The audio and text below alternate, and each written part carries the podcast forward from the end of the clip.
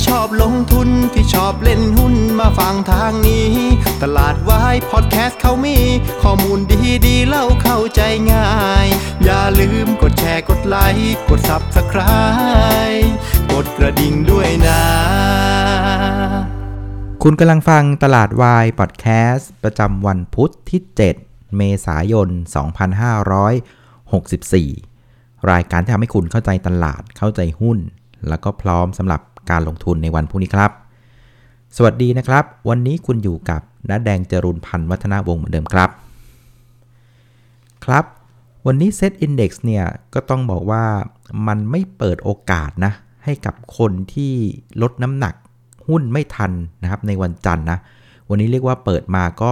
ปรับตัวลงต่อเลยนะครับ นี่ผมมานั่งดูกราฟนะ2วันเนี่ยลงไปถึง 50 จุดเนี่ยถือว่าค่อนข้างเร็ว แล้วความโหดร้ายของมันคือว่า มันเกิดขึ้นตอนที่ตลาดถ้าเพื่อนๆจำอารมณ์ได้นะมันเป็นตอนตลาดแถวแถวพันหนะครับมันเป็นช่วงที่นักทุนมีความฮึกเหิมมากนะครับ เล่นอะไรก็เข้านะครับ หุ้นซิ่งนะครับไม่มีกำไรหุ้นผีดิบสายดาร์กก็เล่นได้ตังกันหมด เพราะงั้นมันเป็นจังหวะที่ทุกคนเนี่ยอาจจะต้องบอกว่ากำลังเผลอนะครับแล้วก็ประมาทนะครับ สุดท้ายเนี่ยนะครับ มันก็หักหลังเราจนได้เจ้าเซตอินดี x นะครับ ฉะนั้นก็ต้องเรียกว่าเรียกว่าใช้ชีวิตนะครับ เรียกว่าอย่าอยู่บนความประมาทแล้วกันนะครับ แล้วเราจะปลอดภัยอะทีนี้เรากลับมาที่ Set Index กันนะครับ วันนี้ Set Index ก็ปิดลบไป 23 จุดนะครับ ปิดที่ 1,556 จุดนะครับ ก็ถือว่าปิดเกือบโลเลยเกือบจุดต่ำสุดเลยนะครับ ติดลบไป 1.5%นะครับ ซึ่งเป็นภาพที่คนละเรื่องกับเพื่อนๆเลยนะฮะ วันนี้เอเชียบวกกัน 0.2% แล้วก็อาเซียนบวกกัน 0.3%เพราะฉะนั้นความแตกต่างกันมันก็เป็นเรื่องภายในประเทศนี่แหละนะครับ ก็คือเรื่องของโควิด -19 อย่างที่พวกเราทราบกันนะครับวันนี้เนี่ยครับมันมีประเด็นเรื่องของการรายงานนะครับการติดเชื้อรายวันนะครับ โดยสบคนะครับซึ่งก็ปรากฏว่านะครับตัวเลขที่ออกนะครับออกมาที่ 334 รายในวันนี้นะครับ เพราะฉะนั้นหมายความว่าการเพิ่มขึ้นของการติดเชื้อรายวันอะมันก็เป็นการ เพิ่มขึ้น 6 วันติดติดกันเลยนะครับในเดือนเมษายนนะครับตั้งแต่ 26นะครับ58 84 96 194 250 แล้วก็วันนี้มารายงาน 334 ราย เพราะฉะนั้นมันก็เกิดคำถามในใจต่อเลยว่าพรุ่งนี้แกจะเอาอีกกี่รายนะครับ ก็เลยเป็นภาพที่ทำให้ทุกคนเรียกว่าท้อแท้กันไปนะครับ แรงซื้อหายกันไปเลยนะครับ ส่วนอันที่ 2 ก็คือ ประเทศเราก็ยังคงเหมือนเดิมนะครับ คือหลังจากประกาศเรื่องของผู้ติดเชื้อแล้วนะ่ะ มันก็ยังคงไม่มีความชัดเจน ในเรื่องของมาตรการอะไรต่างๆ จากส่วนกลางนะครับ มันเป็นภาพในลักษณะว่าทางศบคส่วนกลางเอง ก็โยนไปให้มหาไทยกับจังหวัดอะเป็นคนไปจัดกงจัดการวิธีการต่างๆ ในพื้นที่ของตัวเอง เพราะฉะนั้นพูดง่ายว่าใน master plan ภาพใหญ่ มันยังไม่ได้มีอะไรออกมาชัดเจน เพราะงั้นพอมันไม่มีความชัดเจน ตลาดหุ้นก็กลัวกันนะครับ แล้วก็ประเด็นที่3เนี่ยรอบนี้มันมีความต่างกับรอบอื่นๆ คือรอบนี้เนี่ยนะครับ คือใจกลางหัวใจเนี่ยมันอยู่ที่กรุงเทพมหานครนะครับ แล้วก็คนที่ติดเชื้อส่วนใหญ่น่ะมันเป็นคนละภาพกับก่อนหน้านี้นะครับ ก่อนหน้านี้สมุทรสาครใช่ไหมเป็นลักษณะของผู้ใช้แรงงานนะครับชาวพม่าอะไรต่างๆ แต่ว่ารอบเนี้ยฝั่งของกทมเองเนี่ยหลักๆน่ะเป็นวัยรุ่นนะครับวัยทำงาน รัฐมนตรี ดารา ไฮโซ พริตตี้ PR ว่าจะเห็นว่ากลุ่มคนที่ติดรอบเนี้ยมันเป็นถ้าถ้าพูดเป็นหน้าหุ้นน่ะมันก็เป็นหน้าหุ้นที่มันเปลี่ยนไปนะครับแต่ว่าทั้งหมดทั้งมวลนะครับตั้งแต่การติดรอบ 1 รอบ 2 รอบ3น่ะถ้าเพื่อนๆสังเกตดูนะ มันคืออารมณ์เดียวกัน มันมาจากความประมาททั้งสิ้นเลย เพราะฉะนั้นเรื่องนี้จะสอนให้รู้ว่า ไม่ว่าคุณจะอยู่ในสถานะใด ๆ ในสังคมนะนะครับ แต่ถ้าเกิดมีความประมาทอะโอกาสที่คุณจะติดเชื้อ เป็นไปได้หมดนะครับตั้งแต่ยาจกยันรัฐมนตรีนี่ของไหมเพราะฉะนั้นเรื่องความประมาทก็ยังคงเป็นปัญหาสำคัญของบ้านเรานะครับมุมมองส่วนตัวผมนะผมว่ามันไม่ได้เป็นเรื่องของวัคซีนหรอกสุดท้ายเนี่ยมันเป็นเรื่องของความประมาทหย่อนยานนะครับไม่ทำตามหน้าที่ของตัวเองนะครับ มันเลยทำให้เกิดปัญหาในทุกวันนี้นะครับ เพราะฉะนั้นประเด็นเหล่านี้นะครับมันก็เลยทำให้ตลาดหุ้นบ้านเราเนี่ยค่อนข้างที่จะเรียกว่าอ่อนกว่าเพื่อนบ้านอย่างชัดเจนนะครับ การเคลื่อนไหวของ Set Index ในเช้าวันนี้นะครับ พอเราเห็นภาพมาตั้งแต่เมื่อวานใช่ไหมครับ 250 ราย ก็มีคำถามว่าวันนี้จะเจอเท่าไหร่ เพราะฉะนั้นทุกคนมีเครื่องหมายคำถามนะครับอยู่บนหน้าผากหมดเลย เพราะฉะนั้นตอนเช้านะ่ะ Set Index ก็เป็นภาคของการเปิดกระโดดลงไปนะครับ เราเปิดกระโดดลงไปลบ 13 จุด เปิดที่ 1,566 จุดนะครับ ซึ่งนักทุนบางท่านก็คิดว่าเออเนี่ยเปิดตัวนี้แหละ แล้วมันก็คงจะเด้งนะครับ ซึ่งเอาเข้าจริง ๆ แล้วมันก็ ต้องเรียกว่าเด้งเบาๆนะ เพราะว่ามันไปทำโลที่ประมาณสัก 10 โมง 10 นาทีตัวนั้นไปทำจุดต่ำสุดแถวๆสัก 1,560 นิดๆนะครับ แล้วก็ค่อยๆ ฟื้นขึ้นมาจากจุดต่ำสุดประมาณสักได้แค่ 3 จุดนะครับ ไปอยู่ที่ประมาณ 1,569 จากนั้นมันก็แกว่งตัวรอสอบคออกมานะครับ ซึ่งสอบคก็เริ่มถแถลงกันตอนประมาณสัก 11 โมงครึ่งนะครับ ซึ่งสุดท้ายนะ่ะเลขที่ออกคือ 334 ราย ทุกคนก็ถอนหายใจพร้อมกัน แล้วจากนั้นก็ เริ่มปาหุ้นกันต่อนะครับ แล้วซึ่งจะเห็นว่าการเคลื่อนไหวของเซ็นเอกทั้งวันนะครับ ก็จะมีแรงขายออกมาอย่างต่อเนื่องนะครับ แล้วก็โดยเฉพาะตอนประมาณสัก4โมงเย็นจะเห็นว่าแรงขายนะเริ่มเร็วขึ้นเร็วขึ้นเรื่อยๆนะครับขนาดหุ้นที่ในช่วงเช้านะ่ะยืนมาดีๆ จากเรื่องของงบการเงินสวยๆนะครับสตอรี่ดีๆ หรือปันผลแน่นๆอะสุดท้ายนะพอตอน4โมงก็เห็นว่าก็เริ่มมีการเรียกว่าแรงขายออกมาอย่างหนักหน่วงนะครับ ซึ่งอันนี้มันเป็นการสะท้อนว่าตลาดเองก็ ไม่ค่อยสบายใจนะครับ ไม่อยากจะห่อหุ้นกัน เพราะว่าไม่รู้ว่าพวกนี้จะเป็นเลข 400 หรือว่าเลข 500 กันแน่ เพราะฉะนั้นอันนี้มันก็เป็นการสะท้อนให้เห็นว่ามูดนะครับอารมณ์ของตลาดตอนนี้ไม่พร้อมจริง ๆสำหรับการเก่งกำไรนะครับการถือหุ้นข้ามวันนะครับ ซึ่งสุดท้ายเนี่ยตลาดหุ้นก็ถอยลงไปปิดที่ 1,556 จุดนะครับก็เรียกว่าเกือบจะปิดโลเลยภาษาหุ้นเรียกว่าปิดเกือบเต็มแท่งด้านล่างเลยนะครับ ซึ่งแนวรับสุดท้ายนะครับที่นักวิเคราะห์เขาให้ไว้ก็คือบริเวณ1,555 นะครับ ซึ่งเราปิด 1,556 ใช่ไหมก็ถือว่าปริมปริมเลยนะครับ เพราะฉะนั้นสำหรับเพื่อนๆที่ตามแผนการเทรดที่เคยให้ไว้นะครับ หลุด 1595 ถอยออกมาเนี่ย ผมว่าตัวเนี้ยน่าจะปลอดภัยนะครับ แต่ว่าใครที่เรียกว่ามือบอลเข้าไปเล่นเก่งอะไรนะก็อาจจะต้องเจ็บตัวกันไปนะครับ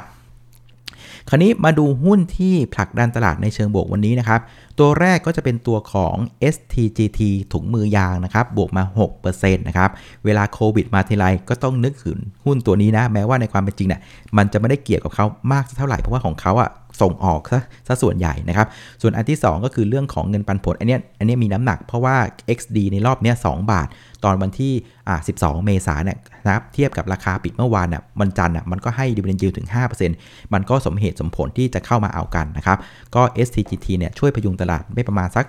0.7 จุดนะครับ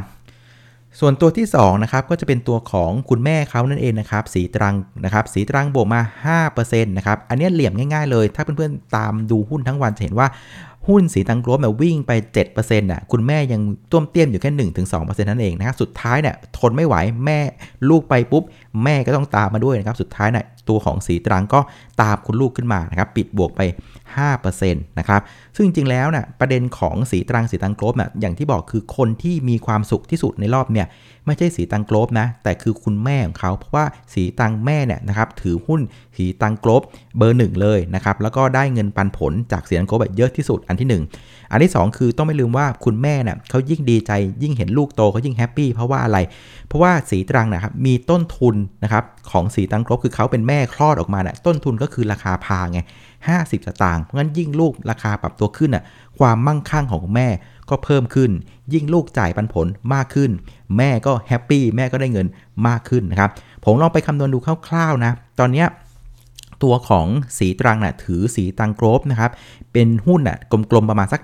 1,500 ล้านหุ้นนะครับถ้าเกิดเราเอาราคาปิดของศรีตรังโกลฟส์ที่ 44 บาท 75 คูณเข้าไปเนี่ยแปลว่า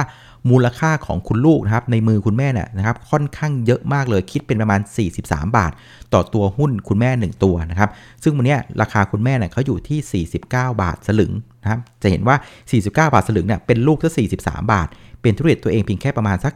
6 บาทนิดๆเองนะครับ อันนี้ก็เป็นความ happy ของคุณแม่วันนี้ไปนะครับ ส่วนอีกชุดหนึ่งที่ช่วยดันตลาดนะครับ ก็จะเป็นตัวของ KCE แล้วก็ HANA นะ อันนี้ก็ขยับขึ้นเบาๆทั้งคู่เลยนะครับ ซึ่งเพื่อนสังเกตเห็นเหมือนกันไหมว่า วันนี้เนี่ยครับหุ้นที่เขียวได้นะครับผลักดันตลาดในเชิงบวกได้นะส่วนใหญ่จะเป็นหุ้นที่ทำมาค้าขาย อยู่ต่างประเทศทั้งนั้นเลยนะครับสีตรังเองก็เป็นผู้ส่งออกนะครับยางอันดับหนึ่งของโลกนะครับตัวของสีตังโกรบเองก็เป็นผู้ส่งออกถุงมือยางนะครับติดอันดับ top four ของโลกนะครับตัวของอิเล็กทรอนิกส์เองนะครับ KCE HANA ก็ผลิตชิ้นส่วนนะครับส่งนะครับต่างประเทศทั้งนั้นเลย เพราะจะเห็นว่า หุ้นที่เป็นลักษณะที่เป็น global play วันนี้นะครับที่เป็นตัวที่มันค่อนข้างแข็งแรง แล้วก็ไม่ได้มีปัญหาอะไรกับโควิดมากมายนักนะไอ้พวกนี้จะเป็นกลุ่มที่สามารถยืนได้นะครับ ส่วนชุดที่กดตลาดวันนี้นะครับก็จะเป็นหุ้น หนีไม่ได้เลยนะครับ ก็เป็น domestic play ที่เกี่ยวเนื่องกับเรื่องของการท่องเที่ยวนะครับ ขนส่ง ธนาคาร อสังหาเนี่ยโดนหมดเลยนะครับ เพราะว่าในประเทศเราถ้าเกิดต้องมาล็อกดาวน์กันอีกรอบหนึ่งนะก็คงจะเหนื่อยนะครับ LT เนี่ยติดลบไปถึง 4%นะครับ ก็กดตลาดไป 3 จุดนะครับเพราะฉะนั้นหน้าหุ้นวันนี้นะครับหลักๆก็คือ domestic play นะครับ open เปิดเมืองอะไรพวกนี้นะ ก็โดนกดหมดนะครับ ส่วนตัวที่พอจะ เรียกว่าเชิดหน้าชูตาได้บ้างนะครับ ก็จะเป็นหุ้นลักษณะของเป็น global play หุ้นที่ทำมาหากินในต่างประเทศนะครับแต่ว่าหน้าหุ้นในภาพใหญ่จะเห็นว่าจริงๆ ก็ไม่ต้องน้อยใจนะ มันเป็นภาวะที่ตลาดมันไม่ค่อยมีอารมณ์กันนะครับ วันนี้มีหลักทรัพย์ที่ปรับตัวลงทั้งหมด 1,466 หลักทรัพย์นะครับ ปรับตัวขึ้นเพียงแค่ 344 นะครับ ไม่เปลี่ยนแปลงประมาณ 229 มันปรับตัวลงถึงเกือบเกือบพันห้าเงี้ย มันก็ถือว่าเป็นมูดที่ไม่พร้อมที่จะเล่นจริง ๆ นะครับ ก็ไม่ต้องน้อยใจไปนะครับ คราวนี้มาดูผู้เล่นในตลาดกันบ้างนะครับ นักลงทุนสถาบันวันนี้ก็ขายติดต่อกันเป็นวันที่3นะครับ อยู่ใกล้พื้นที่หน่อยก็จะตกใจกว่าเขานิดนึงนะครับ วันนี้กองทุนขายไป 5,000 กับ 19 ล้านบาทนะครับ รวม 3 วันแกขายไป 7,500 ล้านบาท ส่วนนักทุนต่างชาติอะได้จังหวะสบช่องนะ เปลี่ยนจากขายมาเป็นซื้อนะ วันนี้ซื้อไป 2,722 ล้านบาทนะครับ ก็สแควร์กับที่ขาย 2 วันก่อนที่ประมาณ 2,800 ก็ถือว่าใช้จังหวะที่นักทุนสถาบันปาของดีๆ ลงมา เขาก็มาทยอยเก็บซื้อกันนะครับ ซึ่งพฤติกรรมแบบนี้เนี่ยก็พอจะอ่านได้เลยว่านักทุนสถาบันอะช่วงก่อนนี้เนี่ยเขาก็มีความมั่นใจอยู่พอสมควรว่า เรากำลังจะฟื้นแล้ว เรากำลังเปิดเมืองแล้ว เรากำลังฉีดวัคซีนแล้วนะครับ เพราะฉะนั้นสังเกตดูคือนักทุนสถาบันอะก็มาเก็บ หุ้นที่เป็นลักษณะของท่องเที่ยวนะครับค้าปลีก ธนาคารนะครับสายการบินสนามบินกันเข้ามาเยอะ เพราะงั้นพอเป็นภาพเกมมันพลิกปั๊บเนี่ยเขาก็ต้องมีการปรับพอร์ตลงมานะครับ เพราะฉะนั้นช่วงเนี้ยก็ต้องยอมรับว่าเราอะคงจะต้องเรียกว่าดูพฤติกรรมของนักทุนสถาบัน เป็นสำคัญเพราะว่าต่างชาติเองนะครับเมื่อเช้าน้องเพชรก็มาเล่าให้ฟังว่า IMF เองเขาก็มีการปรับประมาณการ GDP ทั่วโลกนะครับซึ่งจะเห็นว่าในพื้นที่อาเซียนนะครับเป็นภาพของการปรับประมาณการ GDP ลงนะครับแต่ว่าในฝั่งของประเทศที่พัฒนาแล้วนะ่ยเขาปรับ GDP ขึ้นกันหมดเลยนะครับก็เนื่องมันเรื่องเนื่องมาจากเรื่องของการควบคุมโควิดได้ดี การฉีดวัคซีนที่เร็วนะครับโอกาสฟื้นตัวมันก็มีสูงเพราะฉะนั้น ภาพของฟันโฟน่ะมันก็ต้องชี้เป้าไปหาพวกประเทศเหล่านั้นงั้นงั้นประเทศที่ยังหมกมุ่นกับการแก้ปัญหาโควิดก็ต้องเป็นทางเลือกสุดท้ายนึกออกไหมเพราะงั้นนักทุนต่างชาติอาจจะไม่ได้แบบมองประเทศเราเป็นจุดสำคัญมากนักเขาคงไปมองประเทศเขาก่อนเพราะงั้นตอนนี้น้ำหนักมันก็เลยมาอยู่ที่นักทุนสถาบันแหละว่าตอนนี้นักลงทุนสถาบันน่ะเขากำลังคิดอะไรกับตลาดหุ้นบ้านเราอยู่ ซึ่งวันนี้สิ่งที่เราเห็นก็คือเขารู้ว่าเขาผิดทางนะครับ ตอนแรกเขาคิดว่าเฮ้ยมันจะฟื้นละนะครับ เล่นเตมเปิดเมืองกัน เก็บหุ้น domestic play มาเต็มที่เลยนะสุดท้ายเกมมันพลิกเพราะไอ้โควิดมาอีกรอบหนึ่งแบบเนี้ยเขาก็ต้องแก้เกมด้วยการปรับพอร์ตนะครับมันเราต้องค่อยๆดูว่าเมื่อไหร่ที่นักทุนสถาบันอะเขาเริ่มเรียกว่าหยุดขายนะครับเริ่มเอาขายจนพอใจละนะครับ เริ่มกลับมาหยุดขายแล้วก็เริ่มซื้อแบบเนี้ยนะครับ อันเนี้ยค่อยเริ่มกลับเข้าไปนะครับดูทิศทางนักทุนสถาบันเป็นสำคัญเลยรอบนี้เก็บฝรั่งไปก่อน ดูเจ้าสถาบันนี่แหละ เมื่อไหร่ที่มันหยุดขาย เริ่มกลับมาซื้อนะเมื่อนั้นแหละนะครับ เราค่อยกลับเข้าไปกันอีกรอบหนึ่งนะครับ สมมูลค่าซื้อขายวันนี้นะครับอยู่ที่ 17,774 ล้านบาทนะครับก็เพิ่มขึ้น 25%นะครับก็เป็นการปรับตัวลงพร้อมกับวอลลุ่มนะครับเอาละครับสุดท้ายนะครับมาสู่ประเด็นที่จะส่งผลต่อตลาดหุ้นบ้านเราในวันพรุ่งนี้นะครับ ในต่างประเทศไม่ค่อยมีอะไรที่อเมริกานะครับก็จะเป็นรายงานตัวเลขนำเข้าส่งออกอะไรก็ว่านไปนะครับก็ไม่มีผลกับเราหรอกนะครับแต่ว่าหลักๆก็คือเรื่องของสอบคนี่แหละนะครับ 11โมงครึ่งนะครับเรามาหลอนกันอีกทีหนึ่งว่าสุดท้ายนะ่ะทางสบคจะมีการรายงานตัวเลขผู้ติดเชื้อใหม่อย่างไรนะครับรวมถึงมาตรการที่มันอะไรที่มันชัดเจนมากขึ้นนะครับ ซึ่งผมมองว่าอันนี้นะหลักง่าย ๆ เลยคือ ถ้ามาตรการที่มันออกมา มันเป็นมาตรการที่ทำให้เรามีความรู้สึกว่า มั่นใจนะฮะว่าเอาอยู่มาตรการแบบนี้จะทำให้เราสามารถแก้สถานการณ์ได้ ถ้าเป็นแบบเนี้ยมูดมันจะมาอารมณ์มันจะเชื่อละนะครับ คือต้องบอกว่ารอบเนี้ยนะครับเพื่อนๆอาจจะต้องบอกว่าลืมเรื่องแนวรับไปแนวต้านไปก่อนนะ คือในมุมผมตอนนี้ผมว่าแนวรับแนวต้านไม่สำคัญเท่าไหร่ละ เพราะตอนนี้อารมณ์ทุกคนอารมณ์เสียหมดนึกออกไหมฉะนั้นสิ่งที่สำคัญสำหรับตลาดตัวนี้คือมูดก็คืออารมณ์นะครับ คือเมื่อไรที่สบคหรือรัฐบาลอะ ออกมาตรการอะไรมาก็แล้วแต่ แล้วทำให้พวกเราคนส่วนใหญ่เชื่อได้ว่า เฮ้ย ถ้าใช้มาตรการเนี่ยเราจะเอาอยู่เว้ย ถ้าภาพมันเป็นอย่างเงี้ยมูดมันจะมา อ่า ตรงเนี้ยมันถึงจะน่าสนใจ แต่ถ้าเกิดว่าพรุ่งนี้นะครับยังคงเป็นภาพเดิมๆ คือรายงานออกมาตัวเลขสมมุติว่าอะเพิ่มขึ้นนะครับ แล้วก็ไม่มีมาตรการอะไรออกมาที่มันชัดเจนแบบนี้นะฮะ อารมณ์มันจะคล้ายๆ กับวันนี้ตลาดมันจะไม่มีแรงซื้อ เพราะฉะนั้นพรุ่งนี้สำคัญคือ พยายามอ่านมูดของตลาดให้ได้นะครับ อ่านมาตรการว่าฟังแล้วสบายใจไหมหรือฟังแล้วยังงงๆอยู่ถ้าเกิดฟังแล้วงงๆอยู่มันอาจจะไม่ใช่นะครับ แต่ถ้าฟังแล้วสบายใจคุณอาจจะเริ่มสึกว่าเออเฮ้ยเอาวะกลับมาโฟกัสหุ้นอีกครั้งหนึ่งมันพรุ่งนี้ความสำคัญอยู่ตอนประมาณสัก 11โมงครึ่งนะครับ ส่วนประเด็นของงบการเงินอะนะฮะอันนี้ก็ต้องยอมรับว่ากว่าที่งบเนี่ยมันจะมาปลอบประโลมนั่งทุนได้นะครับ เราจะเห็นการประกาศงบอย่างกลุ่มธนาคารชุดแรกๆเนี่ยจะมาวันที่ประมาณสัก 19 เมษา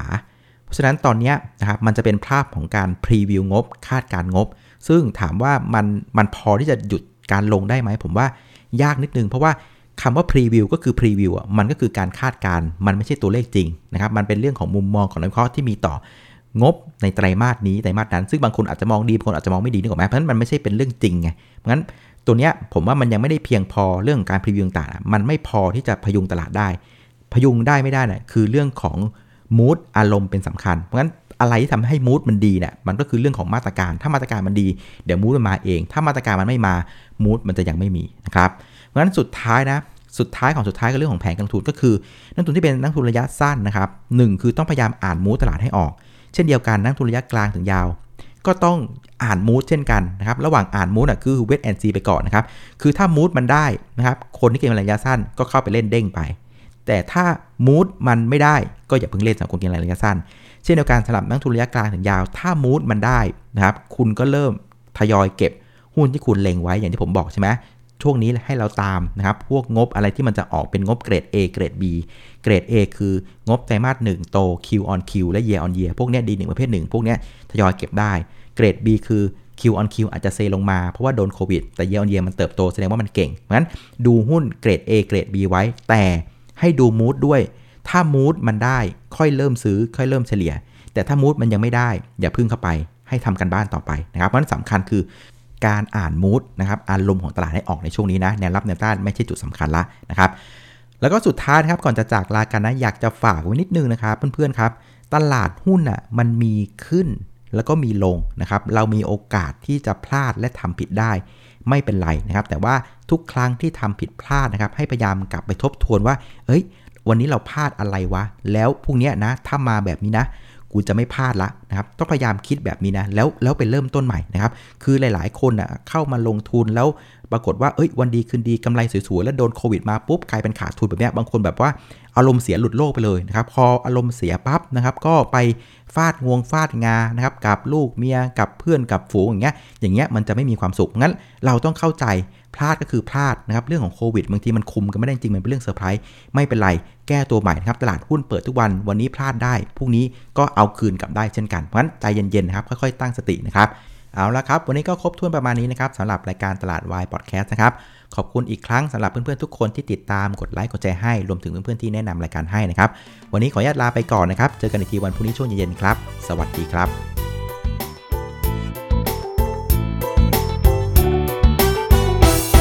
ถ้ใครที่ชอบลงทุนที่ชอบเล่นหุ้นมาฟังทางนี้ ตลาดวายพอดแคสต์เขามี ข้อมูลดีดีเล่าเข้าใจง่าย อย่าลืมกดแชร์กดไลค์กด Subscribe กดกระดิ่งด้วยนะ